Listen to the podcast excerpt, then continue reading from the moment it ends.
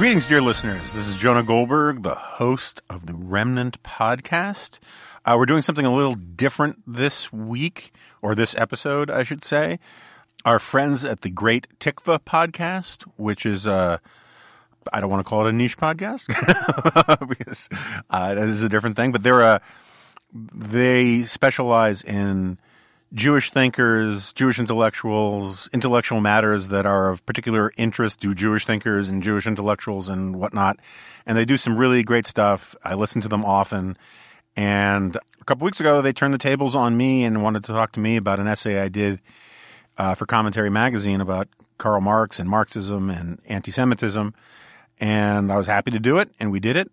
And then Um, I asked if it'd be okay if we sort of put it out on our feed too as a, as a standalone Remnant podcast as well, with the proviso that we would say nice things about the Tikvah podcast, um, which I'm happy to do because it's a great podcast. Um, and they were pleased to do it. And so if you like this conversation that we had, you should really check out the Tikvah podcast. They've had um, a whole bunch of really great episodes that I've listened to um, in the past. And um So the person who's interviewing me for this is the host of the Tikvah podcast, Jonathan Silver. And uh, thanks to the Tikvah folks for letting us do this. And thank you for indulging us with this really, uh, you know, gratuitous form of recycling content. And so here we go.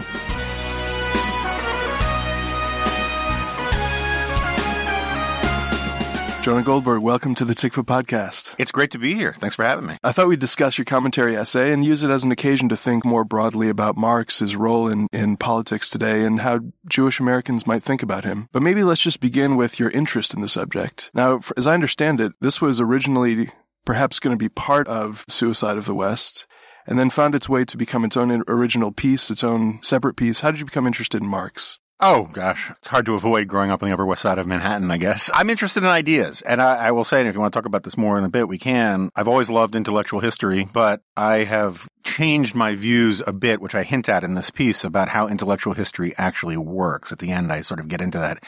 And if you're interested in intellectual history, it's sort of like saying you're interested in professional football these days, but not having any interest in the Patriots. To say that you're not interested in Marx, it's just influence is so huge. And it's not just in the sort of obvious way of, you know, setting a series of events in motion that enslaved millions of people in the Soviet Union and in other countries, and or even in, in China. Although again, I think that that history gets a little fuzzy, but in all sorts of indirect ways. So much of, so many of the categories of how we understand the role of business, the role of culture. So many of our movies have hidden Marxist influences. And I don't mean that in some sort of fevered conspiracy theory kind of way. I just simply mean that enormous numbers of famous screenwriters um, and novelists were directly or indirectly influenced by socialism, by Marxist thought.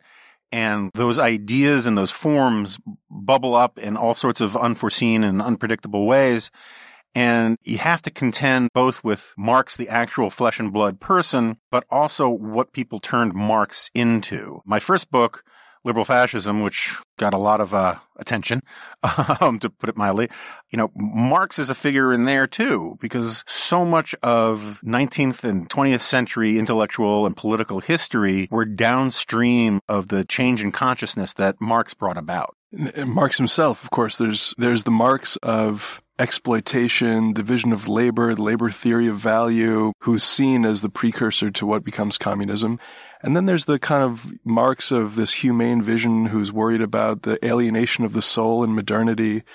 These two figures are actually themselves don't always fit together in clear ways. That's right. Reading Marx is in many ways a Rorschach test for a lot of people. What do you take away from it? Some people take away this humane vision. Now, I think it's Josh Muravchik in a wonderful book, and if you haven't had him on, you should, um, called Heaven on Earth. It's a history of socialism. He's the one who first pointed out persuasively to me that, that Marx and Engels in many ways came to their communism, for want of another word, right, came to their vision of socialism through their atheism. They didn't come to their atheism through their communism. They were, first and foremost, mad at God and mad at the idea of God and mad particularly of the Hebrew God um, and secondarily at Hebrews that drove them to a lot of their views. Now, I'm not saying that the single most important insight into Marx is his anti-Semitism or what I consider to be his anti-Semitism, but the militant atheism uh that they bring to bear on their reading of history and everything else I think is very hard to disentangle from all of that. And I would argue one of the hallmarks of, I don't want to be pejorative to, to millions of perfectly decent left-of-center people and some right-of-center people, but one of the hallmarks of what I, what, for want of a better term, would call sort of the progressive mindset is this desire to put yourself in the place of God and recreate or redesign society de novo. You know, even uh, John Rawls, who I think was an eminently decent, honorable, liberal philosopher, in no way a hard Marxist. He didn't want to put anyone in camps or any of that kind of stuff. Probably his biggest, or at least his most famous contribution to philosophy is this idea of the veil of ignorance, where he says, imagine you are a disembodied soul waiting in some kind of limbo, and you're told that you can design a society any way you want. But the trick is that when you become corporealized, when you are born onto the planet, you don't know if you're going to be black or white or Jewish or gay or rich or poor. So how would you design a society so that it is you have the best chance of being treated fairly no matter how you're born? I think it is a brilliant mental exercise and very, very useful. But it also, when you think about it, it's the guy putting himself in the place of God creating, if not the universe, then the sort of social universe that we're born into. And you find enormous amounts of that in Marx. You find that in all sorts of intellectuals, you know, of the technocratic side or any other kind, who see the world as it is and think they know better. It's one of the, the two major reasons that you point to at the end of the essay, Marx's utopian picture of a messianic world for atheists, that, that you think actually holds the key to the enduring power of Marx, especially for the, the left, the left's imagination. I want to, I want to start earlier in the essay to just work our way towards that sure. point. The labor theory of value. Right. Is this economic concept. Let's unpack it and then see what role it plays in the in what will eventually come to as Marx's assessment of the Jews. Well, I should say, you know, Irving Kristol, who's a huge influence on me and whose spirit I think is presiding over the Tikvah podcast, um, used to say that there is no such thing as a non-capitalist uh, economic theory. And I struggle with whether or not I agree with that. I know Yuval Levin has said maybe the labor theory of value is an economic theory. That I don't think is true. What the, what the labor theory of value holds, and it's central to all of Marx's analysis of capitalism, of modern society, of industrialization, is that all of the value of a product, whether it's a widget or a mousetrap or a carriage or whatever, is derived wholly and entirely by the amount of time and effort put into it by the physical laborer. And so if you own a f- widget factory and your staff or your employees can make widgets at a dollar a piece, whatever a widget is, I don't know. Is, is a widget a real thing? And anyway, they can make it at a dollar a piece and you sell it for two dollars a piece. What you're doing is you are robbing the laborers of a dollar of value. You are exploiting them. So all profit is surplus value that is not captured in the wages of the employees. And this is, first of all, as a matter of economics, this is, to, by my lights, ludicrous, right? Because first of all, um, as I think I say in the essay, if you have a dumb, slow, and inefficient person making a mousetrap, and you have a industrious, intelligent, hardworking person making a mousetrap, and the slow guy makes one mousetrap in a month, and the, the hardworking, industrious guy makes one hundred mousetraps in a month, the value of these things on the market isn't determined at all by the labor that goes into it. It's determined by what the market is willing to pay for a mousetrap. And if they're identical mousetraps, then the person who d- takes slow and, and struggles to make a single good mousetrap in a month is just really bad at his job, but it doesn't mean his mousetrap is a hundred times more valuable than the guy who can do it, you know, a hundred times more efficiently. Also, just the idea that intellectual input or innovation, if you come up with a better way to make a mousetrap, that is adding value. If it's a better mousetrap, the intellectual labor that you're putting in, which often comes from the evil industrialist, that's part of the value in the marketplace. But what Marx does is he basically says, because all of the value derives entirely from the labor of the laborer and nobody else, anything that is made as profit above that is, in his words, vampiric, right? It is, it, he loves the phrase blood sucking. And because capitalism, which is still fairly fresh on the scene when he is writing, um, seems to be, by his lights, exploiting laborers to create great wealth and profits for the rich, never taking into account the prosperity that comes from all of these new products and all these old products coming out cheaper for the average consumer, he ignores all of that. He sees the industrial or ruling classes or Uh, economic elites as essentially slave masters, little better than slave masters. Therefore, his entire indictment of capitalism derives from this idea that capitalism is inherently exploitation of the more worthy working classes by the idle or usurious, you know, financial elites. The usurious financial elites, that would seem to be a phrase used to describe a very specific portion of the European population. It, it is, and it was, right? So Jews, you know, have a very specific history in Europe, and in Europe, where they were the one class, as a generalization. I'm sure there was some exception in, you know, you know Estonia or whatever, but generally speaking, in Europe, Christian Europe, Jews were exempt from usury laws. And there were a whole bunch of different reasons for this. One was the theological argument that since Jews were already damned, why not have them do that work? Because usury, uh, manipulating, making money from money was considered sinful and evil. It's characterized that way in the New Testament by Aristotle and the Greek philosophers, many of whom informed early Christianity. And so the Jews were exempted from these things. They basically became a financial caste, um, or a caste of financiers, the way untouchables were a sanitation caste. It's like money is dirty. The Jews can handle it because we don't care about them. Problem was is that they were also demonized for it. This is one of the only professions you can have, and you're evil because it's your profession. So it was a catch twenty-two. So for Marx, who you got to remember is a descendant of rabbis on both sides of his family, and his father, for career reasons, converted to Lutheranism when he was a kid, or maybe before he was born. I can't remember now. So Marx was ancestrally Jewish, even though he was raised Lutheran. And Lutheranism, particularly German Lutheranism, has some really disturbing anti-Semitic strains in it. And you can just read, I mean, I list some of the things that Luther said about the Jews, burn their synagogues and all this kind of stuff. And he clearly imbibed some of that, but he also imbibed this age-old thing about being sort of a self-hating Jew. So part of his, you know, his most famous essay in this stuff is On The Jewish Question, which, we should be clear, isn't, even though the Nazis talked about the Jewish question, it is not a Nazi tract. It is, it was written almost one hundred years before the kind of biological anti-Semitism that gives rise to the Holocaust was born. So even though it sounds creepy at that frequency, that's not what it, what it's about. At the same time, it's an incredibly creepy essay. Because what Marx is arguing is that the Jew, the real Jew, he says, not the Sabbath Jew, but the real Jew, his God is money, his God is mammon, his God is materialism. And the problem is, is that the worst thing about the Jews is that they've turned all the Christians into Jews too, because that's all they care about is money too. And it's a complex argument. It's a weird argument. But at the end of the day, he is basically arguing that the thing we know about real Jews in the real world is they're just a whole bunch of money-grubbing Um, exploiters of the working class. I want to enter into that essay because I think that there's so many different intellectual moves. Mm-hmm. It might it might repay for us to linger over it a bit and to try to unpack some of them, or at least trace those sure. moves. So as I understand it, one of Marx's contemporaries, this guy Bruno Bauer, right. writes this essay in which he struggles with a question, as you were just saying, many thinkers are trying to understand what's called the Jewish question or the right. Jewish problem. And Bruno Bauer reasons, and I mean, if you accept some of his premises, it re- it follows. The, the reasons follow from his premises. And the premise is, well, look, Jews don't have political rights in Germany.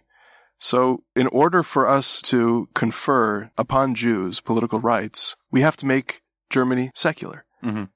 If we make Germany secular, it will solve the problem of anti-Semitism. And Marx comes along and says, well, look, Bauer, in America, they have a secular state, meaning a state without established religion, and anti-Semitism exists there. So obviously, it's not a question of a sacral politics. It's a question, it's a problem instead, or the problem is to be found instead in the endurance of religion itself in, in civil society. Because if you have religion in civil society, it means you have a force that forces people to focus on the things that are particular to them, their particularism. And nothing represents that more forcefully than the Jews. It seems to me that when Marx is talking about the Jews in this essay on the Jews, he's really using it as a way to focus on particularism mm-hmm. and the worldly focus that bourgeois economics or commerce uses to force us to think about our practical needs. It's a way that invites us to reinforce the worst things of the market economy. That's what Judaism seems to mean to Marx in this mm-hmm. essay. I think that is largely right. And I think because when you when you when you repeat Marx saying, don't look at the Sabbath Jew, right. Look at the Jew as he really exists as a political animal in society. The political function he plays is as a traitor, mm-hmm. as someone who's besmirched by usury. That's the level of analysis we have to focus on. I mean, I hinted at this earlier about how I, I look at intellectual history a little differently than I used to. I think what sets, you know, Friedrich Hayek talks about how liberalism, classical liberalism, the liberalism of Locke, the liberalism that the best parts of the American founding draw from, this idea that our rights come from God, not from go- government, that we're citizens, not subjects, that we're allowed to pursue the individual pursuit of happiness and enjoy the fruits of our labors. That liberalism was once considered the enemy of conservatives. And by conservatives, I mean the European variety of conservatives of, you know, blood-and-throne, traditional-style, demised conservatives, the ones who wanted to defend the ancien regime, the ones who wanted to defend the old order, the rule of guilds, the rule of aristocracies and, and church. Right. And Cons- conservatism, as it was construed largely in defense of monarchy, aristocracy, a highly hierarchical society. Right. So Samuel Huntington has a brilliant essay called Conservatism as an Ideology. And one of the things he points out, and I reread it about once every five years, one of the things he points out is that conservatism and radicalism are the only two major political ideologies that are almost entirely contextual. Right? The radical just simply wants to tear everything down to the roots. That's what radical, radical comes from radix, meaning root. And the conservative wants to conserve what currently exists. So when liberalism was the new thing in the world, it was opposed by conservatives. And so part of what I would argue is that Marxian socialism, Fabian socialism, all of these various kinds of things are in reality a new kind of conservatism that strips away the religious part and the monarchy and, and all those kinds of things, but still holds on to this concept of what, what I would call the cult of unity. The idea that sort of imposing this Rousseauian general will. We're all in it together. All the different parts of society must work in coordination with each other. Pursuing individual self-interest is inimical to the body politic. I hate metaphors that liken society to a living organism because it leads to all sorts of evil mischief in almost every generation. And when Marx is talking about particularism in there, he's talking about individual liberty. He's talking about people actually choosing to buy the goods and services or sell the goods and services that are available to them that fit fulfill their individual desires, to go their own way. And this is the, the through line, I would argue, in all forms of totalitarianism, whether you want to call them left or right or something in the middle, whether it's nationalism or socialism, communism, fascism, they're all this idea that all the oars have to pull together. And the person who pulls the oars by his, on his own timetable or in a different direction is the enemy of everybody. And so for Marx, who defines these things in this sort of quasi-romantic economics terms, particularity is is really individual liberty. And the Jews, because they run against the grain, they of the existing social norms and customs as, as Germans see them or as whoever sees them, they are seen as sort of internal exiles. I don't know, I, I, you know, dissidents from the group thing. Or as the Japanese like to say, they're the tall nail that gets hammered down. And that's what bothers people in all sorts of diverse societies about Jews and also middleman minorities generally. Uh, Thomas Sowell's written a lot about this, that anywhere in the world where you have some ethnicity, the Chinese abroad who control vast amounts of economies in various countries outside of China, are hated by the indigenous people because they're seen as exploiters. They're seen as these people who come in, they may work harder, they may, you know, they bring innovations, they hire their families and friends, and they're not part of the um, indigenous customs and norms, and so they're seen as the other. And I would argue that Marx's On the Jewish Question and his talk about particularity is perfectly consistent with that trend, which you see in all sorts of societies. Okay, so this is a fairly forced and artificial interruption in the middle of uh, our conversation, which I hope you guys are enjoying, but we're going to do a little plug here for the uh, National Review Institute's twenty nineteen Ideas Summit at the Mandarin Oriental in Washington, D C on March twenty-eighth and twenty-ninth. This biennial conference will feature a powerful and diverse lineup of speakers, including many of your favorite National Review writers, representing the very best that the conservative movement has to offer. The twenty nineteen theme is The Case for the American Experiment, with a focus on American exceptionalism and the country's resilience and economic recovery. For more information and to register, please visit w w w dot n r institute dot org. That's w w w dot n r institute dot org. Space is limited, so reserve your seat today. I hope to see you in Washington this spring. So interesting because, you know, it's not it's not an entirely different intellectual universe in which Jewish thinkers, Zionist thinkers like Herzl see similar phenomena and come to the conclusion that, you know, actually taking for granted some aspects of this Marxist analysis. They wouldn't say that. They wouldn't describe it that way, but they would say, yes, it's true. In order for us, so the political emancipation of the Jews in Europe was a disaster. In order for us to solve the Jewish question, I'll put that in quotation marks, so we can't be integrated into this state. We have to have our own state. So it's interesting, um, and I've been meaning to write something on this for a long time, and I, d- I did a little bit of this in a recent commentary essay. But if you go back in JSTOR or any of those databases and you look at the end of the nineteenth century and the beginning of the twentieth century, or mi- middle to end of the nineteenth century into the twentieth century, you'll be exhausted by the number of people debating what was called the social question. And the social question is, to me, just an analog in many ways to the Jewish question, because the social question was, how are we going to be organized as a society, right? And it had economic components to it. It had nationalistic components to it. I mean, there are all sorts of different frequencies to it. And you had everyone from Christian pastors to the new vogue social engineers, which was not a negative term at the beginning of the twentieth century, the new political scientists, the German historical school. Everyone was debating the social question because clearly the old way of organizing society was crumbling all around them or had disappeared. And everyone was very anxious about where are we going to find stability and order? Where are we going to find the new understanding of our place in the world and our place with regard to our neighbors and our countrymen?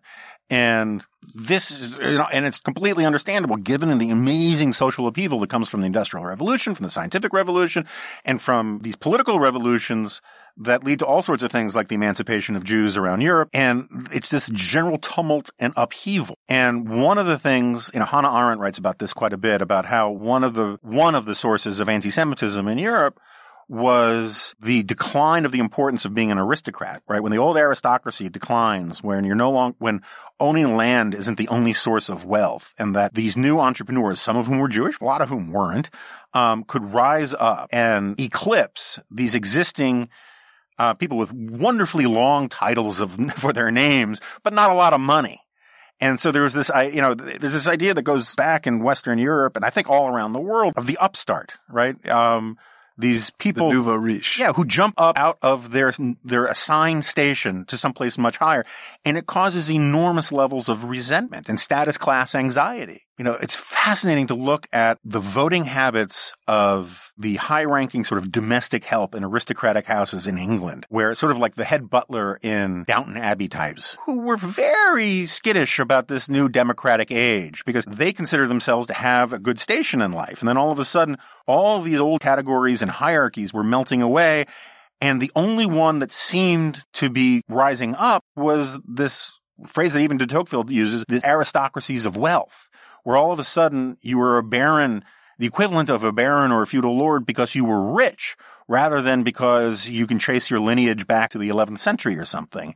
And so there's this enormous amount of tumult. And I think the Jewish question in that context is just a is sort of one chapter in the larger volume of the social question, which everyone was just sort of groping to figure out. Well, this is a question I actually wanted to discuss with you. So I'm glad you brought it up, because it always seemed to me that that analysis that you just offered explains accurately why, in the European context, issues of class and the Jewish question are mixed. Yeah. So that you come, inspired by Marx's moral imagination, you could understand why European Jews were forced either into, you know, I'll, I'll use this term, self-hating Jewish assimilation, to be right, more atheist than the atheists, or to leave. If they wanted to succeed, that those were the two options. But in America, class just didn't capture the American imagination quite the same way. Our primal wound is a racial wound, mm-hmm. not a class wound. And I, it always seemed to be that Marx never quite caught on in America the same way, and that it explains less of American anti-Semitism.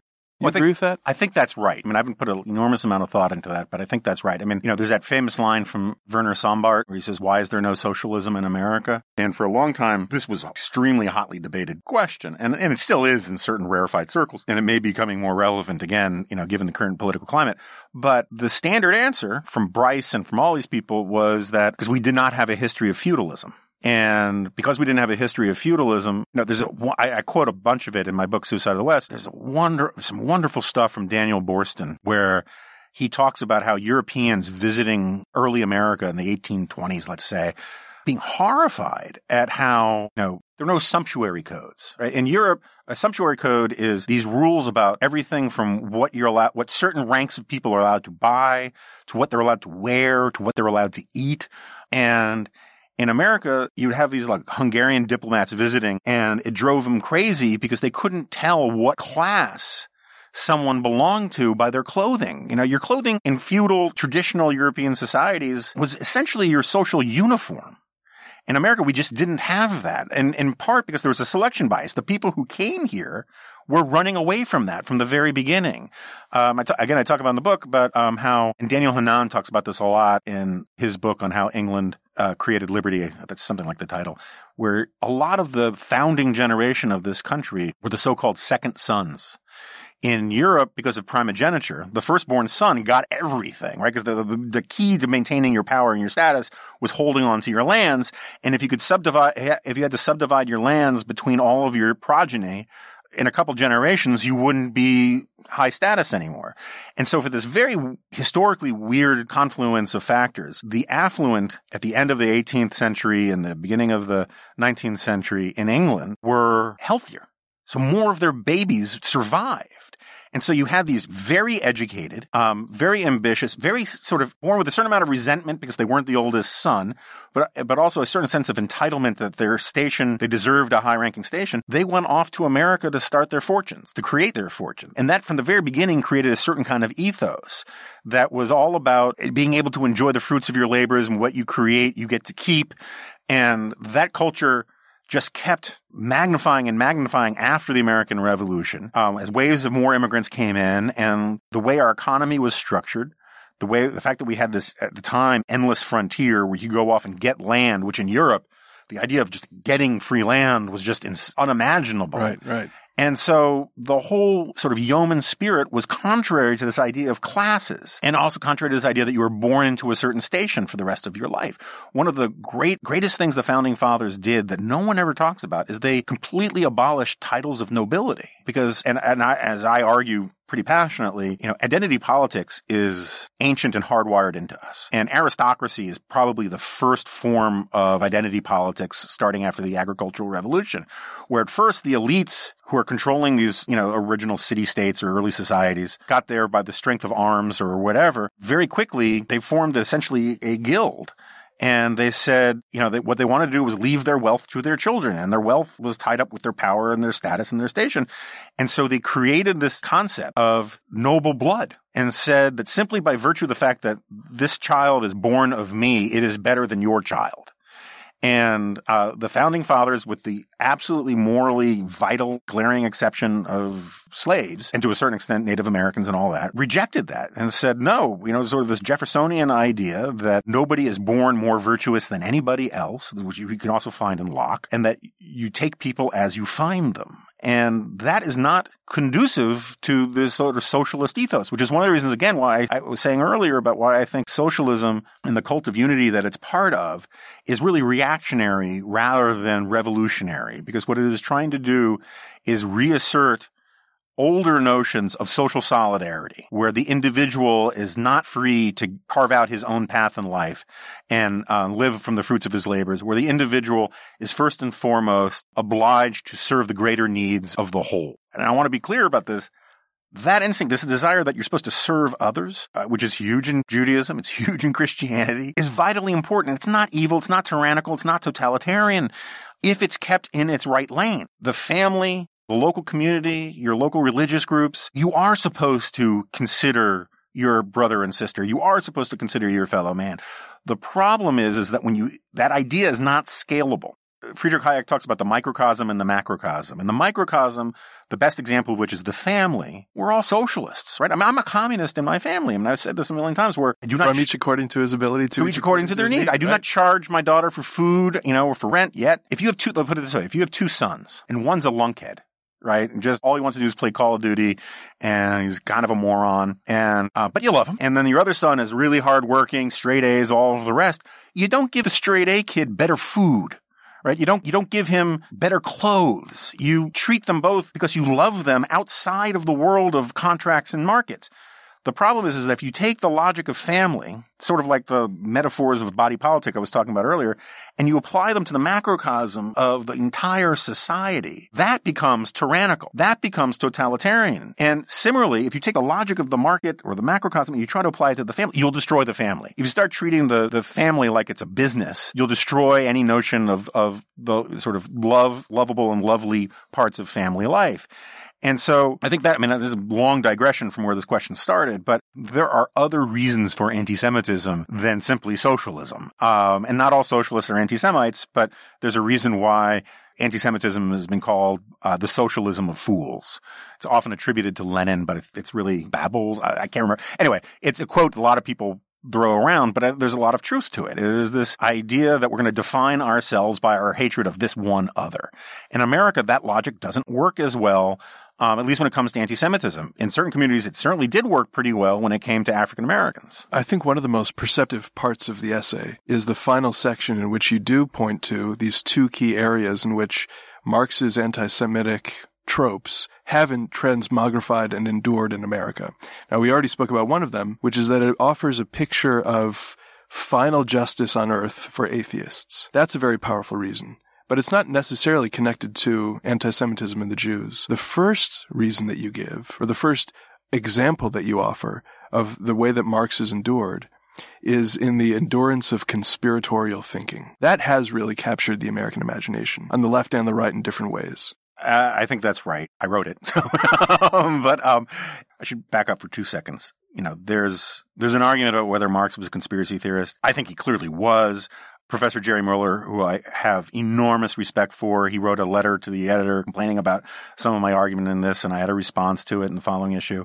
And he doesn't buy the idea that Marxism is a conspiracy theory. I disagree with him on the merits, but we need to disentangle a couple things. Marx was a conspiracy theorist. He had all sorts of crazy ideas about, I don't know, the Crimean War was a false flag operation, all this kind of stuff. I don't think you can disentangle that mindset from his written work very well. If you are a conspiracy theorist in some of your writing, the idea that you're not conspiracy theorist at some level in your other writing, I think, is not necessarily persuasive. But moreover, there's the Marxism that you can find in Das Kapital and all the rest, and then there's the Marxism that became this live idea that animates people. Uh, George Sorel, who was a hugely influential syndicalist thinker in Europe, he recognized very early that Marx as social science was pretty much garbage, but it was an immensely useful myth, organizing myth, sort of a Platonic vital lie, right?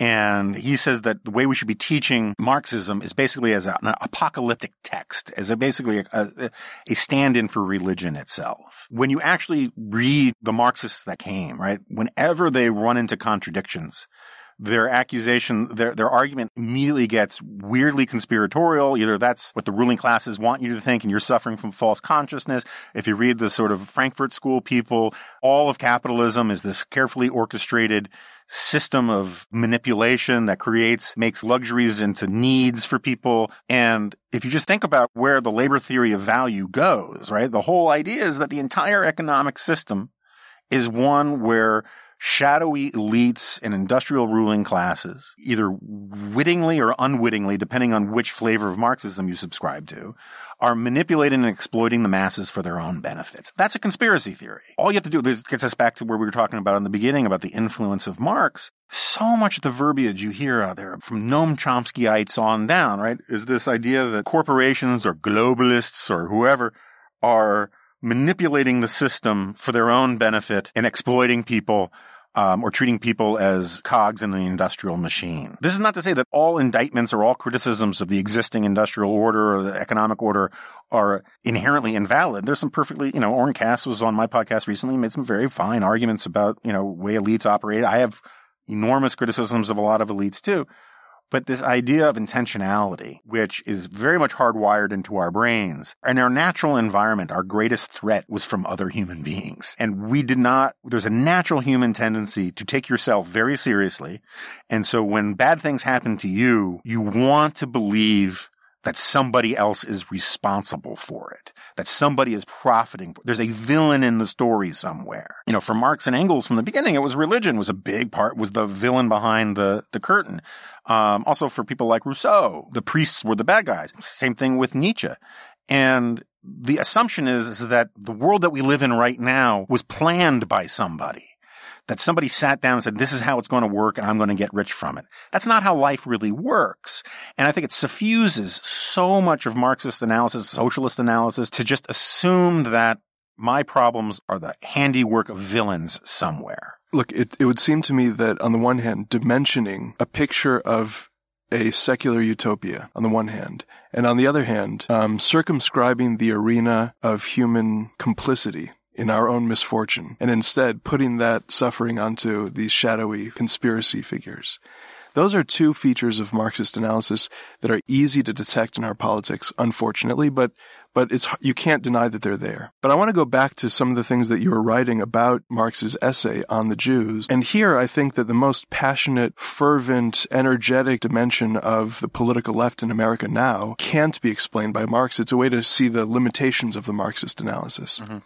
So it seemed to me that when Marx is looking at the Jews, just to remind us and pick up that thread of the conversation, when he's looking at the Jews, he sees a problem in the cohesion, the homogeneity of the state. That these are citizens, as you're using the example of the, the, the Japanese saying, this is the nail that stands up higher mm-hmm. and therefore has to be banged down. Removing the Jews or forcing the Jews to remove their Jewishness from themselves is a way to make everyone the same mm-hmm. and embrace a kind of humanity that all women and men share. When you look at the identity politics intersectionality of the left, you see the opposite intellectual move, a doubling down on our difference, mm-hmm. a doubling down on the things that make us separate from one another, and in fact can precisely order us in hierarchies of justice. It seems to me that it'd be hard for a Marxist analysis to explain this, perhaps the defining feature of leftist politics in our moment. No, I think that's a great point. Now, I have a friend who's a professor of history at a major university, and he used to regale me about how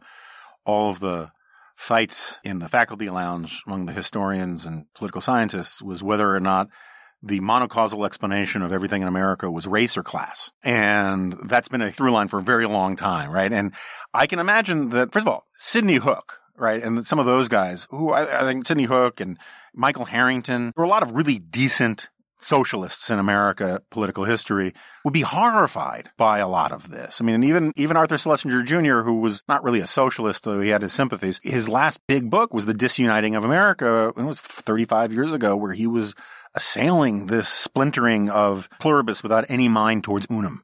And I think that's right. I think part of the explanation for why that's so is that Let me back up. I keep hinting about why I think about intellectual history differently. I actually think that a lot of our ideologies and our political impulses are downstream of deeper psychological impulses. And I, I've written thousands of words about how I hate psychologizing politics, right? And so I, I understand that there's some real problems with this. But we are hardwired to be a social animal.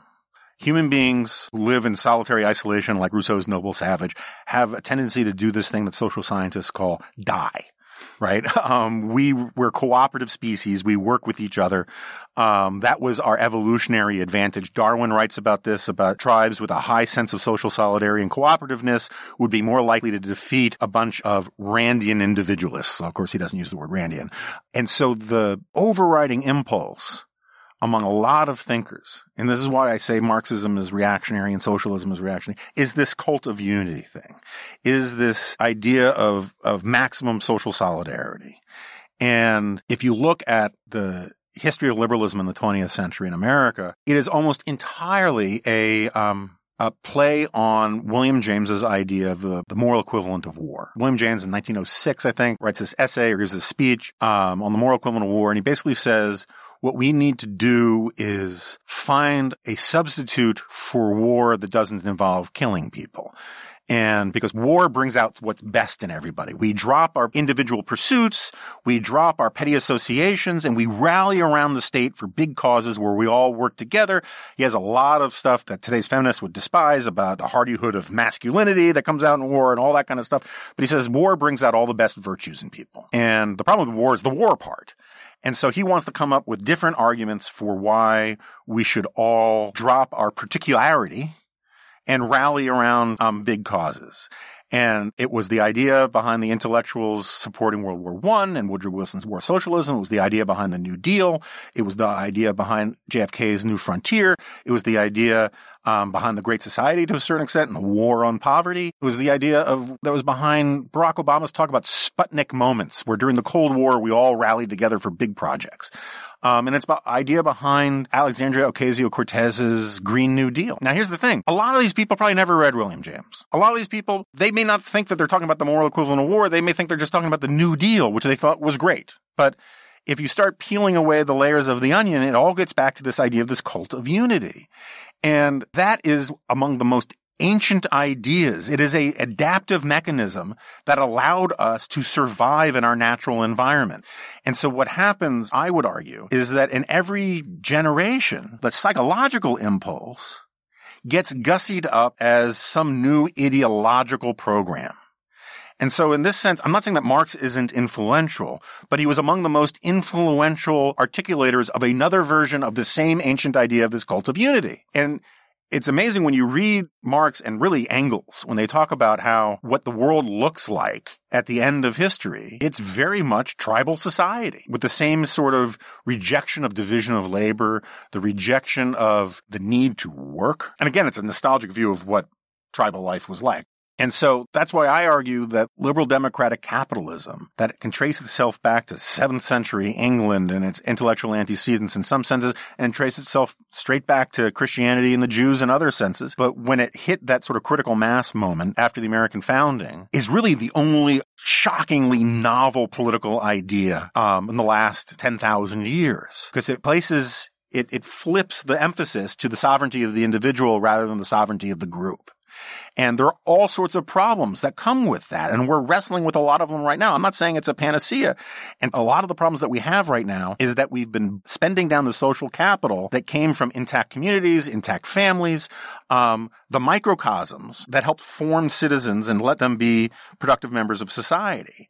And to get to your question about the modern left and this interna- intersectionality stuff and identity politics, what we're still seeing is what the evolutionary psychologists call the coalition instinct. And I highly recommend, for people who are interested, John Tooby has a great essay, I think it's the nerve dot com, explaining this. He's sort of the founder of evolutionary psychology. The coalition instinct is not quite tribalism. What it is is this ability to convince yourself to form factions, right, as the founding fathers would put it, to find allies, whether even within the tribe, whose self-interest is aligned with yours.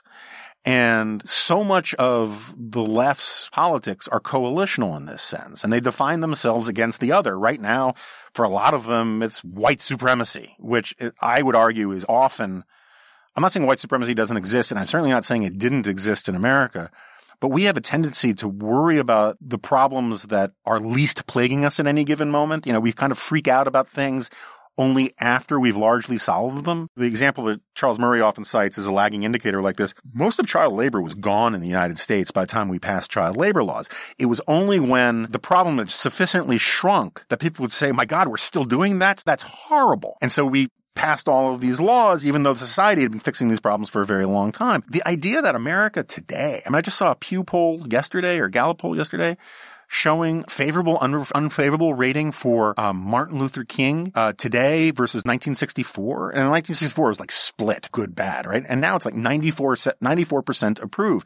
If you look at the data of people saying that they would move out of their neighborhood if black people moved next door to them, even forty years ago, the number was scarily high, even in, particularly in the South. Now it is infinitesimally small, including in the South. And so, but the problem, but my point is, is that the intersectionality crowd, they may have really fascinating angels on the head of a pin arguments about who outranks who in the victimhood Olympics. But the one thing they can all agree on is that the bastions of the pale penis people and white supremacy, they're the real enemy. And that's what unites them as a coalition. And there are enormous internal contradictions here. I mean, I, I, you know, this women's march, they kicked out the Jewish woman who, who helped found the thing because, you know, Jews are problematic now for the intersectionality crowd. At some point, it's going to dawn on people that the devout Muslims in a mass feminist movement have notions that are inconsistent with modern day liberationist feminism. But for now, they get papered over because they have a united front against an enemy. And it's, it's not the Jew per se, it's whiteness, But Jews play a role in a lot of that, and that's why we're seeing this flowering of anti-Semitism, because it plays back these Marxist notions of the other, and, and Jews are no longer being counted as part of the victim group. They're being exiled to the conspiracy-mongering globalist evil group on on the left, and you know, obviously on parts of the right too now. Karl Marx's Jew-hating conspiracy theory was published in Commentary Magazine in April twenty eighteen. Jonah Goldberg, thanks so much for joining us. It's great to be here. Thank you.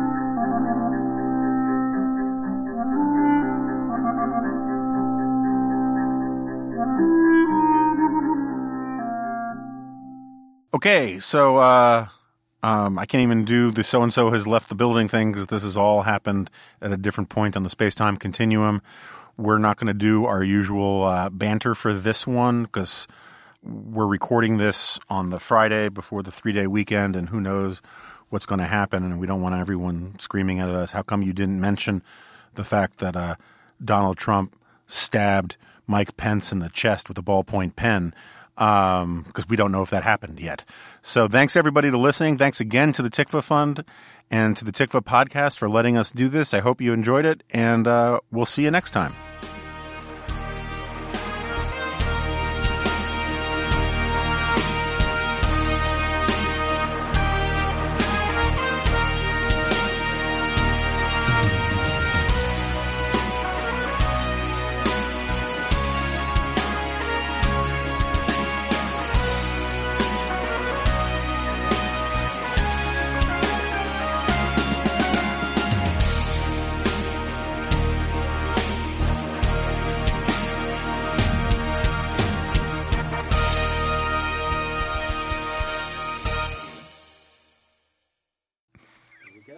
You got it. Congratulations.